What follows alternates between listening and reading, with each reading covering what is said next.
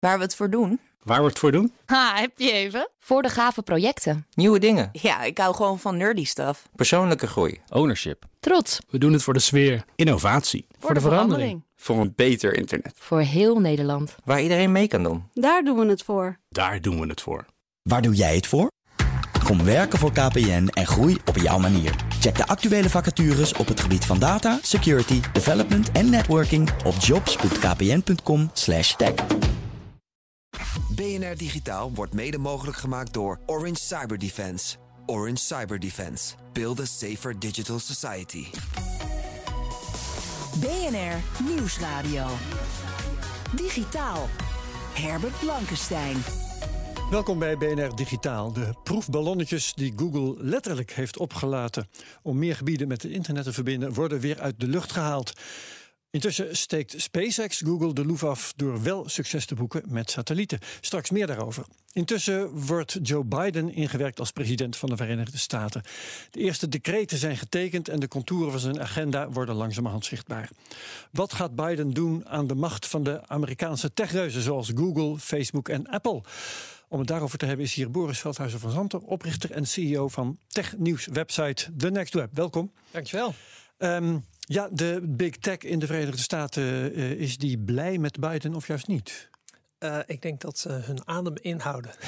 Hun adem inhouden? houden hun adem in. In spanning? Ja, in spanning toch wel. Ja, dus uh, ik denk het is een soort goed nieuws en slecht nieuws voor hen. Um, ik denk dat het onderhandelen, überhaupt communiceren met Trump moeizaam ging. Die was ja. toch een beetje als een. Ja. Ik herinner me een, een heel stroef diner met uh, ja, ja, Zuckerberg. Een en... foto inderdaad. Met Trump uh, zo blij als kind in het midden. Ja. En dan een, een stelletje techreuzen eromheen. Allemaal, uh, die keken allemaal als een boer met kiespijn. Ja, ja zoals de paus ook een keer deed. Ja, al die foto's die, allemaal op, op mijn netvlies. Ja. ja, nee, dus dat was heel duidelijk dat hij allemaal het liefst ergens anders wilde zijn. Maar zich realiseerde, dit is de re realiteit waar we mee moeten werken. En dat... Um, ja, het was. Met uitzondering van. Peter Thiel dan misschien, van Palantir. Precies, ja, die was in het begin absoluut enthousiast. Maar die heeft ook, ik geloof anderhalf jaar geleden, heeft hij zich uh, weliswaar stilletjes, maar wel echt teruggetrokken. Uh, is hij gestopt met uh, geld doneren en gestopt met hun ondersteunen, de Republikeinen en Trump. Ja. Dus die is ook toch zelfs, ook, ook hij is tot één keer uh, gekomen. Maar goed, dat, dat was uh, uh, dat samen dineren en nou ja, een, een, vorm van samenwerking. In elk geval ja. veinzen. Maar ze hadden natuurlijk ook wel veel last van hem hè, als, ja, als gebruiker. In ja, als gebruiker. Ja, nee, sowieso. Hij was natuurlijk echt super onvoorspelbaar. Hè? Dus ja. met Trump weet je het gewoon niet. wist je het niet. En, en dat merkte je in hoe zij daarmee omgingen. Dus uitermate behoedzaam. Uh, ja, bijna zelf uh, politicus zijn in, in hoe uh, ga je dit zo diplomatiek mogelijk aan, deze, deze wilde man die ieder moment kan uithalen ja, als ja. het hem zo uitkomt. En die ook door zijn gebruik van nou, de sociale media dan vooral, ja. daar, ik zal maar zeggen, feilen heeft, in heeft helpen onthullen. Ja, ja. In het dat, reguleren van, van uitingen die misschien niet door de beugel kunnen. Ja, nee, dus dat was absoluut een, een double-edged sword, zoals ze dat in Amerika zeggen. Dat aan de ene kant, er zijn mensen die zeggen Trump was de redding van Twitter. Want uh, ja, daarna ging het, uh, voordat Trump uh, dat actief ja, ging commercieel dan, ja, ja, ja, ja, ging het eigenlijk helemaal niet zo goed. En, en door Trump is Twitter weer relevant geworden. dus dat, dat was dan het goede nieuws. Wat, wat, alleen maar lukte door hun eigen, um, hoe heet het ook weer, gebruiksvoorwaarden aan de laars te lappen. Want die overtrad hij natuurlijk. Van. Ja, ja zij, zij, zij, zij, zij zien dat zelf anders natuurlijk. Mm, ja, ja. ja, nee, dat, en dat was super interessant om hun inderdaad, om, om Twitter te zien wat is de term daarvoor ook dat weer? managen, nee, ja, dat is een Engels dus, woord. Uh, ja, uh, zich in bochten wringen. Ja. Om, om het goed te praten. Ja. Uh, en dat zag je ook aan Jack, hè, die Dorsey. ochtends, ja, de, de CEO van Twitter, die ochtends en s avonds een uur aan het mediteren is. Ik denk dat hij beide uren besteden aan hoe lul ik me hier uit. over. dat deed hij als een soort boeddhist, kwam Ja. die dan weer met. Maar eh, dat, is, dat is de evaluatie van het Trump-tijdperk. Maar de vraag ging dus eigenlijk over Biden. over Biden. Eh, dus daar ehm, zijn ze vanaf. Je kunt natuurlijk niet het een bespreken zonder het ander. Nee, zeker niet. Maar bespreken. goed, dat hebben we nu is, gedaan. eh, ja. Eh, Ja. Dus wat, wat eh, Biden zal aan de ene kant eh, beter aanspreekbaar zijn, vermoed ik. En aan de andere kant ook wel wat zakelijker zijn in het aanpakken van problemen Precies, ja. Dus, wat- die we nu kennen. ja, ik denk, je zou van Biden kunnen zeggen, hij is hopelijk streng maar rechtvaardig. Dat geldt voor elke president. Als je dat begint, dan zeg je zoiets. Ja, ja nee, maar dat, uh, dat is wel een verschil, denk ik, met Trump. Hè. Die, die was ja. uh, onvoorspelbaar, uh, emotioneel en, en wist je eigenlijk niet wat je kon verwachten. van Biden weten we dat ook nog niet precies in die zin dat, ehm, kijk, we weten dat progressief links heeft een hekel aan het kapitalistische, elitaire gedeelte van Silicon Valley. Mm uh, maar ze houden weer van het uh, democratiserende onderdeel. Hè? Dus, dus ja. uh, de, de, de, de, mensen een, een, een, voice geven, empowering the people. Dat, daar staan ze natuurlijk weer allemaal ja. voor. Het, het kapitalistisch, het uitbuiten daarvan, daar zijn ze eigenlijk weer tegen. En dat is bij die democraten eigenlijk uh, bemoeilijkt hun werk. Hè? Want aan de ene kant zijn ze tegen, aan de andere kant zijn ze ook voor. En hoe vinden ze daar een weg in? Dat is een interessante tegenstrijdigheid. Wat je ja. wel kunt zeggen, denk ik, is dat uh, in ieder geval Trump en um, ik denk waarschijnlijk toch ook zijn hele regering was uh, op digitaal gebied redelijk incompetent. En dat wordt nu anders. In elk geval gaat er met kennis ja. van zaken gehandeld Precies, worden. Ja, los van ideologie en, en ja, politieke richting. Ja, nee, dat is absoluut. Uh, ze stellen goede mensen aan. Uh, maar ze hebben natuurlijk in die verkiezingen hebben ze wel wat dingen gezegd. En Biden heeft bijvoorbeeld gezegd: uh, ja, big tech moeten we opbreken. Uh, er is een wet, ja. hoe heet de wet ook weer? 230, section Sectie 230, ik weet ja. niet van welke wet, maar het is ja, nee, sectie 230 in elk geval. 230, ja. daarvan heeft hij gezegd: ja, misschien moeten we die toch maar op de schop nemen. Dat is dat ding dat zegt: um, technologiebedrijven um, zijn, zijn niet aansprakelijk niet... voor uitingen zolang ze die nog niet in de gaten hebben gehad, maar wel aanspreekbaar. Precies. Jongens, daar staat iets wat niet deugt, doe er wat aan. Ja, ja, inderdaad. Eigenlijk kun je je dan als, als internetbedrijf opstellen als als de, de PTT vroeger. Die zei, hey, wij bieden de telefoon, maar wat ja. erop gezegd wordt is niet onze verantwoordelijkheid. Dat is de huidige situatie. En het gekke is, uh, Trump heeft als een van de eerste geroepen... daar moeten we wat aan doen. Ja. En dat lijkt iedereen nu te vinden. Dat is wel, wel nou, interessant. Ja, dat is dus ietsje iets minder zwart-wit dan je het nu stelt. Okay, ja, ja, ja. Nee, dus, uh, en dat is juist waarom het zo interessant wordt... en waarom iedereen zijn adem inhoudt. Dus Biden heeft inderdaad gezegd... we moeten eens kritisch kijken naar die wet. Ja, dat impliceert, we gaan hem aanpassen. Maar goed, daar ja. is die politicus voor. Hij zegt, nee, nee, we gaan er kritisch naar kijken. De vraag is dan nu hoe. Hè? En hoe. Dus hij heeft uh, iemand aangesteld. Uh, gisteren is dat bekend geworden. En, en die vrouw die heeft gezegd... Uh, ja, we gaan er kritisch naar kijken. Maar goed, we moeten natuurlijk wel ook in oogschouw nemen... dat het heel veel banen oplevert. dus daar voel je al ja. een beetje van, aha. Ja. Dus dat kritisch kijken, ja, ze gaan er kritisch naar kijken, maar misschien kiezen ze toch, uh, ja, besluiten ze om niet echt die wet ja. helemaal maar te die, veranderen. Zo'n zo, zo regel veranderen, dat lijkt een beetje op wat wij hier in Europa hebben gehad. Hè? Het instellen van een, een uploadfilter, of het, uh, hè, dat, dat hangt ons boven het hoofd nog steeds. Um, en daarvan werd gezegd van ja, maar dat, dat is zeer problematisch. Want dat betekent dat elke uiting gecontroleerd moet worden. Eigenlijk zo niet door mensenhandel, dan toch, toch wel door een goed werkende automaat. Ja. Voordat die gepubliceerd wordt. Dat kan bijna niet. Nee, het schaalt nee, niet. Dus, nee, dus het, het schaalt niet. Het is technisch eigenlijk onmogelijk. Maar dat is ook het interessante. Kijk, je kunt uh, in een verkiezing prima zoiets zeggen. Hè? Ja, die wet die is stom en dan gaan we naar kijken implicerend, die gaat weg. Dus iedereen die overweegt voor jou te stemmen... die tegen die wet is, die denkt... ah, mooi, ik stem op jou. En nu ja, is hij president en nu komt eigenlijk uh, dus toch een beetje... kun je tussen de regels doorlezen. We gaan er kritisch naar kijken, maar goed, banen. En het is toch ook fijn dat mensen ja. online... en eigenlijk is het ook niet uitvoerbaar. Maar een van de hoopvolle dingen bijvoorbeeld... is dat Biden heeft gezegd... Ze doen het in Europa eigenlijk nog niet zo heel slecht met de AVG en uh, GDPR. Dus misschien moeten we daar meer naar kijken.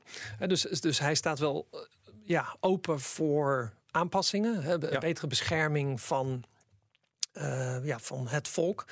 Um, en is dus niet te trots, wat Trump helemaal niet deed. Hij, hij, is niet te trots om te, kijken, om te zeggen: Nou, laten we eens kijken naar hoe andere mensen dat doen. Ja, hey, um, dat zijn een aantal dingen die, die hebben we nu gehad. Uh, de, wat ook in, interessant is, is uh, deed hij geloof ik op dag één... het immigratieverbod opheffen. Dat ja. is belangrijk hè, voor Silicon Valley. Ja, ja absoluut. Ja. Omdat uh, ja, er is niet genoeg talent in Amerika om daar alleen op te groeien. Als je ziet hoeveel mensen er worden aangenomen door techbedrijven. Dat, is, dat zegt nogal wat. Niet genoeg talent. ja, het nou, onderwijs daar is een beetje... Kijk... um, dat is op zich helemaal niet zo heel gek hoor. Kijk, ook, Nederland is ook te klein om alleen in Nederland te, te ja, ja. En wij hebben heel Europa om uh, naar Of het onderwijs is niet goed genoeg, dat bedoelde dat ik soort, Ja, precies. Dus dat is een fundamenteler probleem. Maar goed, een groot gedeelte van de CEO's bij techbedrijven zijn zelf immigranten of kinderen van immigranten. Een hoop van de werknemers zijn immigranten of kinderen van immigranten. Uh, founders, uh, immigranten of kinderen van immigranten. Dus de, ja, de, het, het is heel fundamenteel zou het een probleem zijn om te zeggen, we schaffen dat helemaal af. Dat, en, en dat was wel hè, wat Trump toch een beetje deed. Zo van ja, dat zijn gewoon buitenlanders en die komen er niet meer in. Terwijl het is natuurlijk veel uh, ja, dat, dat, uh, daar staan wij niet achter, die uitspraak. Nee, um, er is uh, van de Europese kant ook, ook iets gezegd intussen. De voorzitter van de Europese Commissie heeft voorgesteld een moeilijk woord, een Common Technology Council op te zetten tussen Europa en de Verenigde Staten. Een soort uh, ja, bemiddelingsorgaan voor technologiekwesties. En ja. er zijn er natuurlijk genoeg op het gebied van meningsuiting, op het gebied ja. van monopolievorming en zo. Is dat iets waarvan jij denkt dat, jij, dat, dat het gaat werken? Ja, nou, ik denk dat het echt hoog nodig is. Een hele belangrijke stap. Het, het, het, het is het World Wide Web ooit natuurlijk de grondgedachte en hoe ik het ook het beste zou werken, is als het worldwide zou zijn. En als overal dezelfde regels voor iedereen uh, gelden. En de laatste jaren, helaas, is dat toch is dit steeds meer versplintering uh, geworden. Ja. China heeft zijn uh, Great Digital Wall gebouwd. Europa heeft zijn ja. eigen regels. Zelfs Australië heeft intussen ja, over. inderdaad. En, en dan per land weer je eigen implementatie. Um, ik was gisteren nog, probeerde ik dan een artikel in Amerika te lezen. En daar staat dan, ja, sorry, je komt uit Europa, dus je kunt het niet lezen. Want ja. uh, we weten niet aan welke wetten we moeten voldoen. Ja, dat is zo uh, disruptive voor, voor eigenlijk iets heel moois. Hè, kan dat nog terug? Ik denk het wel, ja. ja? We hebben toch ook uh, die verschrikkelijke cookiewet erin gekregen. Uh, ik neem aan dat we toch ook aanpassingen kunnen maken. En, en dat zal soms even moeizaam zijn. Ja. Maar ik denk dat, uh, kijk, het goede nieuws is wel dat Biden heel nadrukkelijk die handreiking doet. Hè? Dat hij zegt, nou, laten we onze inspiratie uit Europa halen. En daar bereid is om in te investeren. Ja. ja. Dan hebben we nog China. Um, groot uh, probleem in de Verenigde Staten in ieder geval. Ja. Trump wilde dat TikTok verko verkocht werd aan een Amerikaans bedrijf. Huawei was een probleem. Ja. Wat denk je dat, uh, hoe denk je dat Biden China gaat aanpakken? Nou, diplomatieker. Dus hij, uh, ja, dus wat er, wat er een beetje door de kennis wordt gezegd, is dat uh, hij heeft een iets meer internationaler blik dan uh, Trump. Dus hij, hij is zich meer bewust dat als je een wereldspeler wil zijn, dat je ja. dan ook moet zaken doen. Minder nationalistisch ook. Ja, minder ja. nationalistisch. Dus hij heeft nu al aangegeven dat hij uh, juist eigenlijk zal stimuleren dat bedrijven als Apple en Google en uh, Microsoft, eigenlijk alle techreuzen, dat die internationaal zaken kunnen doen. Um, tegelijkertijd uh, is hij ook heel open over zijn kritiek op China. En dat is een, een interessante natuurlijk. Dat, ja, Trump die gooide eigenlijk alleen maar het modder en die was bereid om alle bruggen te verbranden. Uh, Trump die heeft een ingewikkelde uitdaging, omdat hij aan de ene kant meer zaken wil doen met China, maar ook meer invloed wil hebben over hoe China zich gedraagt in de wereld. En dat conflict, en dat gaat veel verder dan tech natuurlijk, ja. dat wordt ook weer super interessant. Wat dat betreft is niet alleen de tech-industrie houdt zijn adem in, maar wij allemaal natuurlijk. Ja. Om te kijken hoe gaat dit ontwikkelen. Want het is, je, je kunt zeggen, vier jaar lang is het eigenlijk alleen maar achteruit gegaan, al die internationale betrekkingen. En hij moet dat allemaal weer herstellen. Ja. Oké, okay, uh, we houden onze adem inderdaad eventjes in voor het volgende ja. onderwerp. Boris Veldhuis van Zanten blijven lekker bij voor straks. Herbert Blankenstein. Over Amerikaanse big tech gesproken namelijk. Daar ontspint zich een leuke rivaliteit tussen twee grootheden. In de ene hoek hebben we Alphabet, het moederbedrijf van Google. En allerlei van die innovatieve zusterondernemingen. En in de andere staat Elon Musk met de disruptieve gigabedrijven SpaceX en Tesla. En ze komen elkaar tegen op de weg, maar ook op de grens van outer space. Boris is hier dus nog, uh, maar nu halen we ook erbij op afstand Michel van Baal, ruimtevaartexpert, mediatrainer en ook lid van het team van de podcast Space Cowboys. En een van de redenen waarom we hierop inzoomen is het feit dat uh, Google een spraakmakend project heeft laten sneuvelen, namelijk Project Loon. Daarmee wilden ze in uh, allerlei gebieden overal ter wereld internetverbindingen aanbieden door middel van speciale ballonnen. Michel, waarom wilde Google dat eigenlijk? Wat was het idee? Ja, dat, dat is een, een, goede, een goede vraag. Dat weet je natuurlijk nooit helemaal precies waarom bedrijven dingen willen. De, mm, de, de, wat je veel hoort is dat ze zeggen: we, we zoeken een manier om, om mensen op het internet aan te sluiten die nog, nu nog geen toegang tot het internet hebben. Ja. Uh, en dat is natuurlijk vanuit dit soort bedrijven een hele uh, logische gedachte. Uh, je ziet Amazon ook in deze, deze hoek, hè, die noemden we nog niet, maar die speelt hier ook.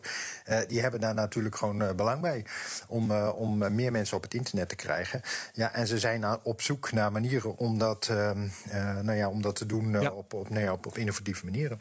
Zeker, zeker. maar de stekker gaat er nu uit. Waarom precies? Ja. Ja, ik, ik, denk eigenlijk dat ze, het, uh, dat ze gewoon nu concluderen dat ze dit businessmodel niet rondkrijgen. Weet je, hier valt geen geld aan te verdienen.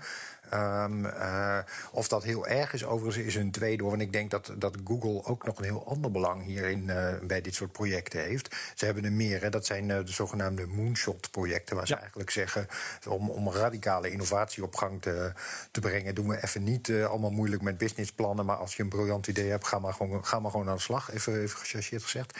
En dan, uh, dan kijken we hoe ver we komen.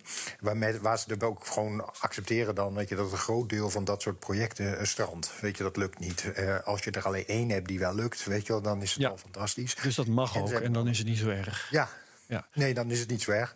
Uh, en dan is, hebben ze nog een heel ander belang erbij. En dat heb ik uh, overigens aan de lijve wel eens ondervonden in de tijd dat ik. Uh, uh, dat ik studentenprojecten begeleide die onder andere zonneraces deden in Australië. Ja, dan kom je bij zo'n zonnerace waar je natuurlijk uh, honderden studenten... en dat, zijn, ja, dat is neusje van de zalm wat je door elkaar hebt. Ja, daar lopen recruiters van SpaceX en recruiters van Google.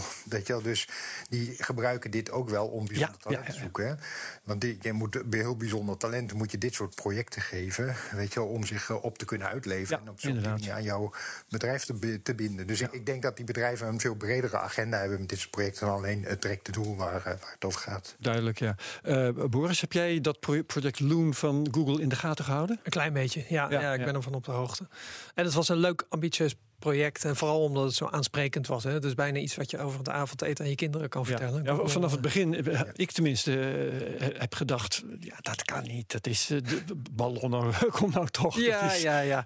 ja maar daarom heet het ook moonshots. Hè. Dus dat het ideeën zijn die zo bizar zijn... dat iedereen enthousiast van wordt. Maar ook ergens dat je denkt, nou ja, maar dat kan toch niet? Hoe kan dat nou? Ja. ja. En dat is ook, daarom denk ik ook... Ja. het wel, hè?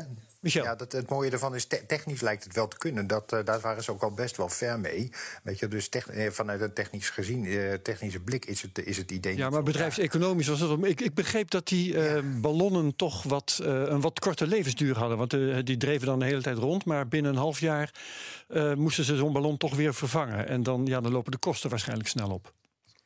Ja, nee, dat, dat weet ik eerlijk gezegd niet zo precies. Waar voor mij bij dit soort dingen altijd het grote vraagteken zit, is dat je een heel onlogische markt eigenlijk bedient. Hè?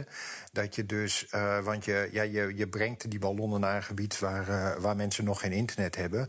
Ja, en dat betekent dat, me, dat je toch over het algemeen ook praat over gebieden waar, waar mensen niet heel veel geld hebben. Weet je? Dus de, de vraag is of mensen dan ja. in staat zijn om daarvoor te betalen.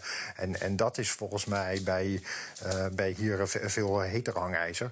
Waarbij er overigens nog een andere component zit waarvan ik het vermoeden heb dat die later pas in het project is gekomen hoor. En dat, uh, dat heet de disaster relief.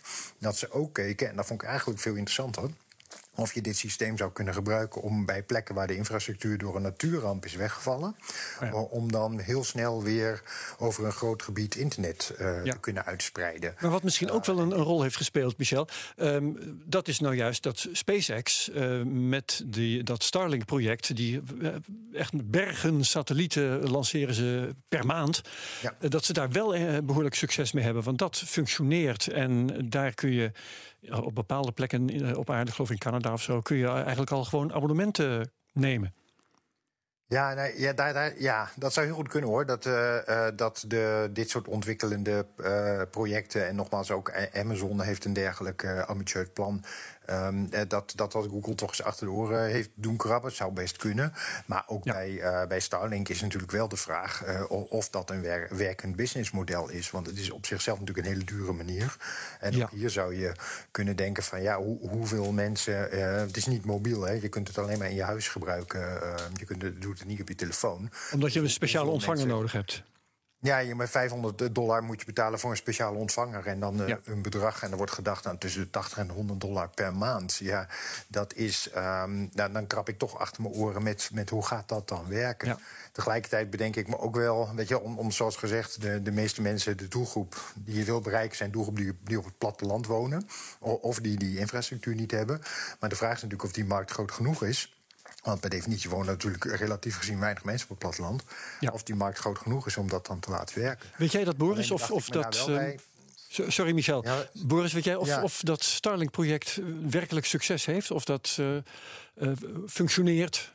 Bedrijfseconomisch nee, nee, uitkwam? Nee, dat weet ik niet. Ik weet wel dat natuurlijk al die dingen in het begin ontzettend veel duurder zijn. En je het, uh, terugverdient en begint met uh, de mensen die het kunnen betalen. En dan uiteindelijk met schaal wordt het goedkoper.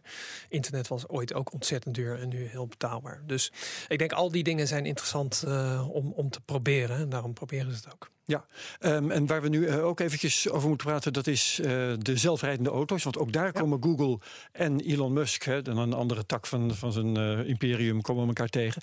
Um, de uh, CEO van Waymo, dat is het zelfrijdende bedrijf van Google, heeft gezegd van ja, Tesla is allemaal leuk en aardig, maar die maken eigenlijk alleen maar zelf, uh, wat, is, wat is ook weer, rijhulpsystemen. Ja, ja. Zelfhulpsystemen wou ik zeggen. Rijhulpsystemen. ja. En die doen niet echt aan zelfrijdende auto's. Ja, ja. Is dat waar?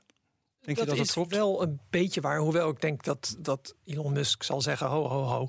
Dat is wat je op dit moment ziet wat wij aanbieden. Maar dat is wel degelijk echt werken aan zelfrijdende auto's. Maar goed, je moet het ook een beetje zien als de een, een concurrent die een beetje een, uh, een elleboogje geeft naar de andere. Dus je moet dat niet zo serieus ja. nemen, zo'n bericht. Ik denk wel, ik begin wel steeds meer te vermoeden dat het echt zelfrijdend rijden toch een stuk moeilijker is dan we misschien vijf jaar en tien jaar en vijftien jaar geleden ja. dachten. Wat hoor ik meer? Ja, ja dat, uh, je merkt gewoon dat uh, het, het leek heel lang dat het er bijna was. En het wordt eigenlijk steeds stiller. Ze worden ja. iets, iets minder arrogant en enthousiast. En uh, zelfs de CEO, ik weet niet of het van Waymo was, maar een andere, misschien van Uber, want die zijn er ook echt mee opgehouden. Die zei: Klopt. ja, misschien gaat het toch nog wel meer 15 of 20 jaar duren dan twee of vijf voordat we echt zelfrijdend hebben. Ja. En, en dat, het zou typisch zo'n ding kunnen zijn waarbij de eerste 30% eigenlijk best lekker snel ging. En daarna tot 80% ging het eigenlijk ook wel goed. En daar zitten we nu. En dat nu blijkt dat die laatste 20% toch, dat dat toch ja. eigenlijk nog misschien wel tien keer zo moeilijk is als de eerste 20%. Ja. En, en Michel, um, waarom uh, denk jij dat, die, uh, uh, dat dit nu als rivale strijd wordt uitgevochten? Hebben ze uh, meer appeltjes met elkaar te schillen dan alleen maar nou ja, hun eigen bedrijfsbelang? Nou ja, kijk, ik denk dat het uiteindelijk gaat over de controle van data. Weet je wel, dat, dat waar deze bedrijven, ja, hier ben ik ook niet een deskundige in, voor de goede orde, maar, maar ze hebben natuurlijk wel dat belang. Waarbij um, nou ja, ze allemaal, ja, hun, eigen, hun, hun, eigen bijbelangen hebben die we niet heel erg goed kunnen zien. Maar, overigens bij SpaceX, hè, een van de belangrijkste uh, uh, bijbelangen die SpaceX natuurlijk ook heeft. Kijk, ik, nogmaals, ik heb een vraagteken bij Starlink, maar, uh, maar het is eigenlijk natuurlijk fantastisch hoe, hoe SpaceX de, de markt van raketten heeft, de, heeft ja. geïnnoveerd. Nou, dat valt even buiten bestek van deze uitzending. ja, weet ik, maar dat, dat, snap ik wel. Ik maak, maak hem toch even af, deze opmerking. Dat ja. helpt enorm. Wordt graag.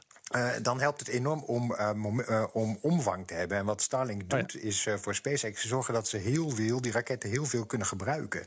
Weet je, dus voor het businessmodel past Starlink heel goed bij, um, bij, bij wat, SpaceX, wat SpaceX doet. Terwijl ja. nou ja, Google is natuurlijk geïnteresseerd in data. Weet je, en dat probeer ik te zeggen zonder hoor, geen zorg, ik wil niet die kant op. Maar aan, dat, die partijen hebben natuurlijk belangen weet je wel, ja. in hun businessmodel die veel verder gaan dan alleen het, nou ja, het directe deel wat je ziet. Ja. Dankjewel, Michel van Baal, ruimtevaartdeskundige. Ook hartelijk dank, Boris Veldhuizen Verzanten van The Next Web. Je kunt BNR digitaal terugluisteren via bnr.nl, onze app... of wat je ook maar gebruikt om naar podcasts te luisteren. En dan vind je ook mijn andere podcasts, de Cryptocast... Uh, de Technoloog en Space Cowboys. Wat BNR Digitaal betreft, heel graag tot volgende week. Dag. BNR Digitaal wordt mede mogelijk gemaakt door Orange Cyber Defense. Orange Cyber Defense. Build a safer digital society. Bij BNR ben je altijd als eerste op de hoogte van het laatste nieuws. Luister dagelijks live via internet. Bas van Werven. En heel langzaam komt de zon op rond dit tijdstip. Je krijgt inzicht in de dag die komt op BNR, het Binnenhof in Nederland en de rest van de wereld. De Ochtendspits. Voor de beste start van je werkdag. Blijf scherp en mis niets.